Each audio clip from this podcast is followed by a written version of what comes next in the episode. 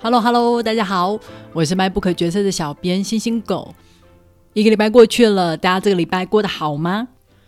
最近啊，我收到一些朋友的私讯，问我说是不是要发大财了？听说德州的房地产飙涨哎，原来是因为三立他做了一个电视节目，叫做《消失的国界》，介绍了德州的房地产，让台湾的人开始认识到，嗯，原来德州不是一个乡下地方啊。今天就来跟大家聊一下德州的房子跟台湾的房子有什么不同吧。首先，我不知道大家知不知道，这里的房子都是木造房哦，没有钢筋水泥，所以也不用打地基，盖得很快。通常几个月的时间，一个社区的房子就可以从无到有全部盖起来。台湾的房子通常都会铺瓷砖或是木头地板，尤其是木头地板，很多人都会觉得木头地板带给人一种温暖的感觉。不过这里啊，因为是木造房，所以其实隔音不太好。很多家里都会铺地毯，尤其是楼上铺了地毯，才可以让走路的声音小一点。所以啊，这里的吸尘器是居家必备品。这里还有一个让我很不习惯的地方是空调。这里的空调的机器都是巨无霸，整个运作起来就是轰隆隆的声音非常大。大部分人的家里机器是在阁楼。但我们家的机器刚好就紧邻在我的房间外面，一开始真的超不习惯的啦。每次启动就觉得有够吵的，而且啊，一二楼的温度没有很平均。如果要一楼的人觉得够凉快的话，二楼的人可能会觉得靠背冷。我那时候一直觉得不解，诶，为什么这个地方没有分离式冷气呢？后来才知道，空调是要开给木头吹的。因为啊，木头它有热胀冷缩的特性，所以呢，基本上空调是要一直开的，让温度维持一致。同时间也会有除湿、防止木头发霉的效果。所以不是你人在哪个房间才开哪个房间的空调。前几天家里发生了一个小意外，就是呢，我在家里用烤箱烤玉米片，结果可能因为玉米片的油脂太丰富了。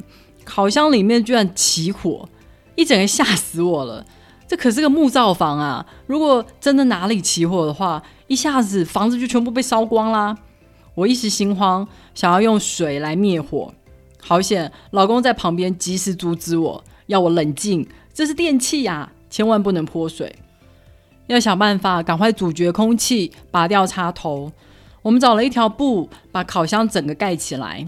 好险，火就这样在里面渐渐熄灭了。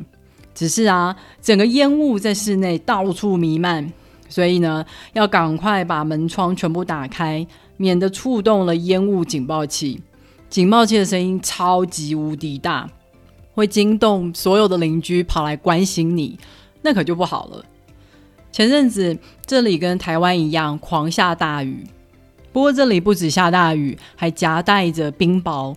所以呢，有的人的家里屋顶就遭殃了，被冰雹弄出了破洞，结果要把整个屋顶都换掉。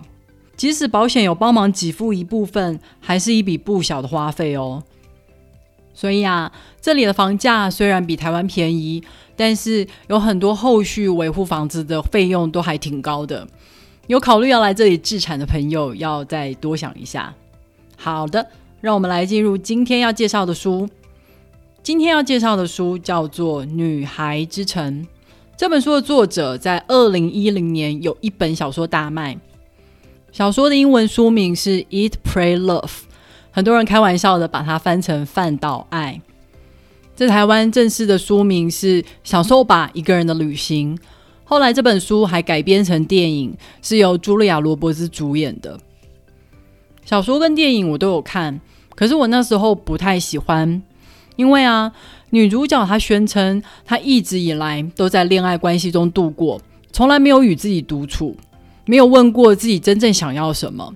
所以呢，她在众人的错愕当中决定离婚，抛下一切，独自前往国外。她的旅程的第一站是意大利，她在意大利尽情的享受了美食，然后她在印度参加修行的课程，每天祷告与自己对话。最后，他在巴厘岛又再度陷入情网。读到这里的时候，我顿时傻眼。说好的一个人呢？怎么最后又回到爱情了？难道一个女人的心灵空虚，就只能靠另外一个男人来拯救吗？隔了十年之后，我看到了这本作者的新书《女孩之城》，一样是排行榜的畅销书。我决定再给自己还有作者一次机会，今天就跟着我来读这本书吧。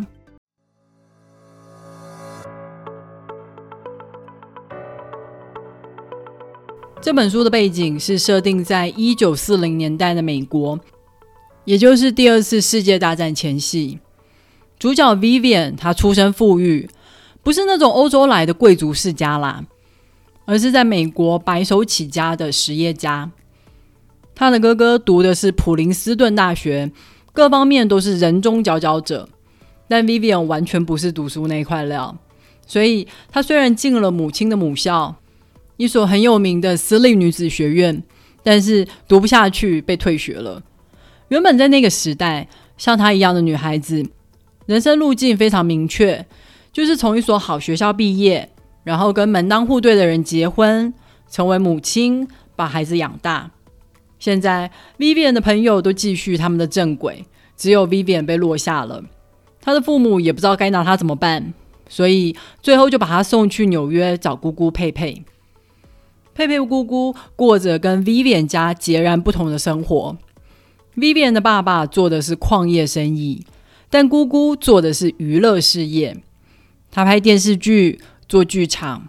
虽然他跟一个有钱人结婚，但分居的时候坚持财务要独立，所以他其实也花不到有钱老公的钱。他靠之前拍电视剧赚的钱，买下了一座剧场。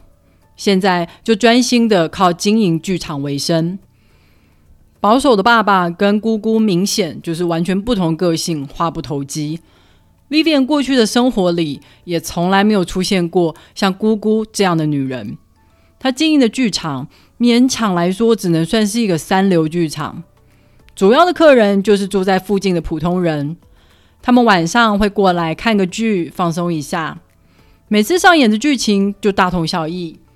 永远都是爱情故事，中间出现几个坏人从中破坏，但最后一定是有情人终成眷属的 happy ending。中间会穿插着穿着清凉、美艳大方的歌舞女郎，唱歌跳大腿舞。观众看戏完全不需要动脑，也不会有什么剧评家在报纸上评论这个剧嘛如何如何怎样怎样的。剧场收入勉强打平。白天的时候就把剧场场地租给其他的团体赚点外快，这些经营的现实面全部交由佩佩姑姑的能干秘书奥利来搞定。剧场里的其他人就开开心心的过日子。Vivian 从来不知道原来可以这样过生活啊！歌舞女郎每天晚上下戏之后就去酒吧跳舞，她们青春又美丽，永远都会有男人排队献殷勤。他们开心的享受性爱，享受喝醉。在 Vivian 的家乡，女人的贞操非常珍贵，一定得献给自己的丈夫，而当然一辈子也只会有丈夫一个男人。但是在纽约，贞操只是一个会让男人退步三舍的东西。Vivian 在歌舞女郎的帮助下，好不容易解除了这层限制。接下来自然就是快乐的跟着他们一起夜夜笙歌，日日买醉啦。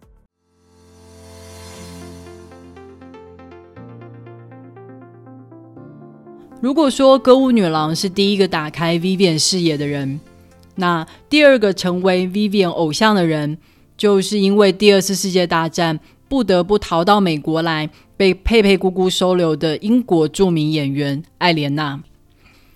以前，Vivian 总是觉得歌舞女郎真是美丽的不得了，总是能穿着贴身、最能显现身材曲线的衣服，成为全场的焦点。不过，看到艾莲娜以后，她才开始明白，那是因为歌舞女郎才二十出头，有最紧实的青春肉体。但艾莲娜她现在已经年近六十了，依然能够展现出震慑全场的气质。这不只是因为她天生丽质，还有很多都是靠后天的品味来衬托。艾莲娜非常清楚什么样的服饰可以展现出她的优点，隐藏她的不足。她戴的饰品不多，但总是能够恰到好处，达到画龙点睛的效果。更重要的是他的专业。看过他演戏以后，就知道以前剧场的那些演员都只是业余而已。当他站上舞台的时候，他一定就会成为全场的焦点。同时间，他还会带领同样在舞台上的其他演员，让他们进入状况。如果他们在台上出错了，他还有能力帮他们 cover。他虽然每天都演同一个角色，但是他每天都会加点不一样的诠释，每天都让观众觉得新鲜不已。Vivian 负责制作剧场的衣服，艾莲娜也教了他很多，告诉他要如何做出有舞台效果的衣服。在舞台上，衣服要配合灯光，要有对比。让观众一目了然，衣服也要兼顾，才能让演员好好的在台上卖力演出，不用担心穿帮。认识了艾莲娜以后，Vivian 开始觉得她不需要天天出去寻欢买醉了，她要用她做衣服的才华，帮艾莲娜做出最漂亮的舞台衣服。佩佩姑姑也为艾莲娜量身打造了一出戏。甚至连姑姑分居四年的编剧丈夫都闻风而来，特地到纽约来，就是为了要帮艾莲娜写剧本。艾莲娜的一切都很完美，除了她有个蠢老公。这是艾莲娜的第三任丈夫，她嫁过公务员，嫁过导演。这回的婚姻，她要的很清楚。现在的她已经不需要一个男人在旁边跟她说。你应该要这么做，你应该要那样做。她现在要的就是一个不用太聪明，但是赏心悦目的伴侣。可惜，这个蠢老公最后还是惹出了大风波，把 Vivian 一起拖下了深渊。这场风波彻底的把 Vivian 打醒，让他看清现实，从此真正的从一个女孩变成了一个女人。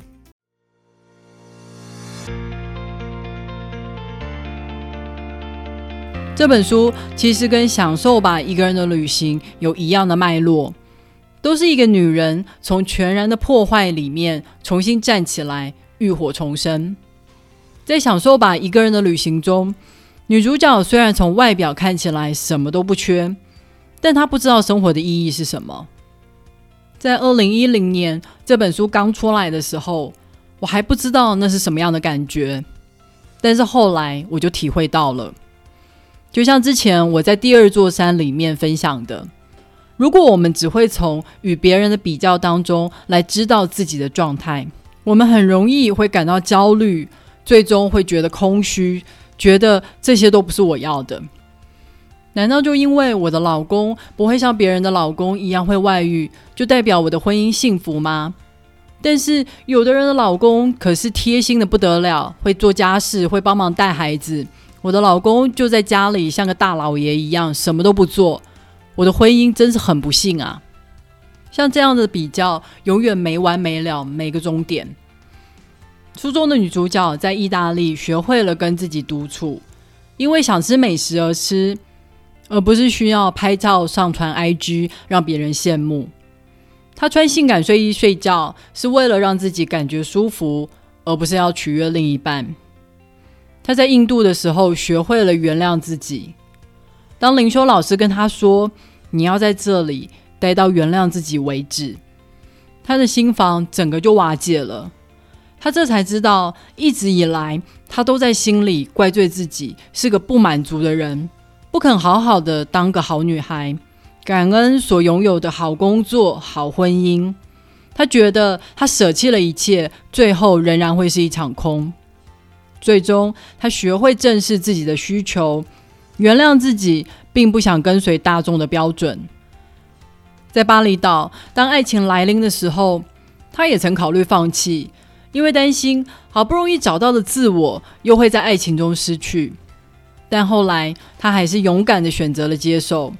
他是以一个完整的人去接受一个对等的感情，而不是像以前一样。永远都觉得自己不完整，永远都需要寻找迷失的另一半。在《女孩之城》里面，Vivian 从她身边的女人，包括佩佩姑姑、艾莲娜、奥利身上看到了一个完整成熟的女人应该是什么模样。在 Vivian 犯错的时候，艾莲娜对她的狠狠批评让她大梦初醒。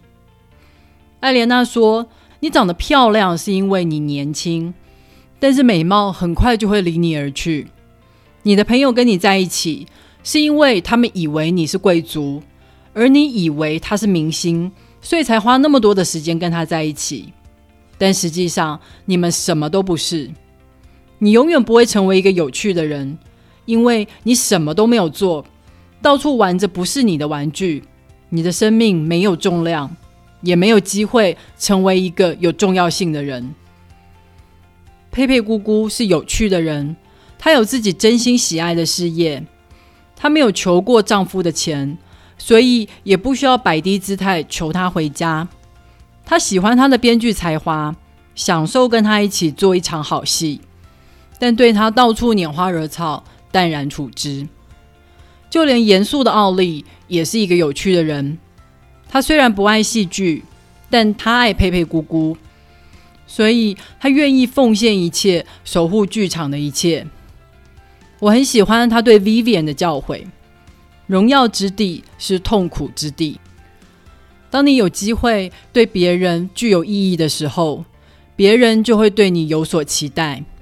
所以你必须时时记得谨守原则。当你犯错的时候，也必须要负起责任。有时候你需要舍弃冲动。比起毫无荣耀的人，你会活得比较痛苦，因为你需要自律，需要去承担。但如果要做一个成熟的人，我们就势必要走入荣耀之地。Vivian 犯下了大错，他大可以躲回家，找一个什么都不知道的人结婚，然后自欺欺人的去过他好女孩的人生。但最终，Vivian 选择接受真正的自我，也终于有机会成为一个成熟的大人。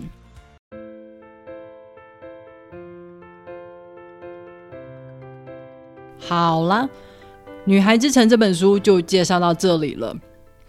身为一个女性，我当然可以更明显的感受到各种为女性规划的刻板道路，例如不要太晚结婚才能生健康的小孩，要找个可以正常上下班的工作，在工作上不用太求表现，必要的时候就可以辞掉工作，专心照顾家庭。女性为了要做自己，似乎必须要更有勇气，还有更了解自己才行。不然，其实很容易就会随波逐流，被旁边的人推着过他们规划的人生。虽然这本书的主角是 Vivian，但我更喜欢她身边的女人，像是艾莲娜，一个把专业做到最好的人，清楚的知道自己要什么，包括需要一个年轻帅气的老公，当成自己事业有成的奖励。即使是奥利，好像整个人生都在收拾剧场的烂摊子，但他乐在其中，因为这是他想要的。希望所有的人也都能找到自己真正想要的是什么。不如就趁疫情的这段时间，好好在家跟自己独处，跟自己对话吧。如果你喜欢今天的这本小说，别忘了透过 MyBook 的导购链接来购买这本书哦。网址是 triple w 点 mybook 点 tw，也别忘了去 Apple Podcast、Spotify、First Story、YouTube 上面订阅 MacBook 决策。你的订阅跟留言就是对我最好的动力。好啦，就让我们下个礼拜再会，拜。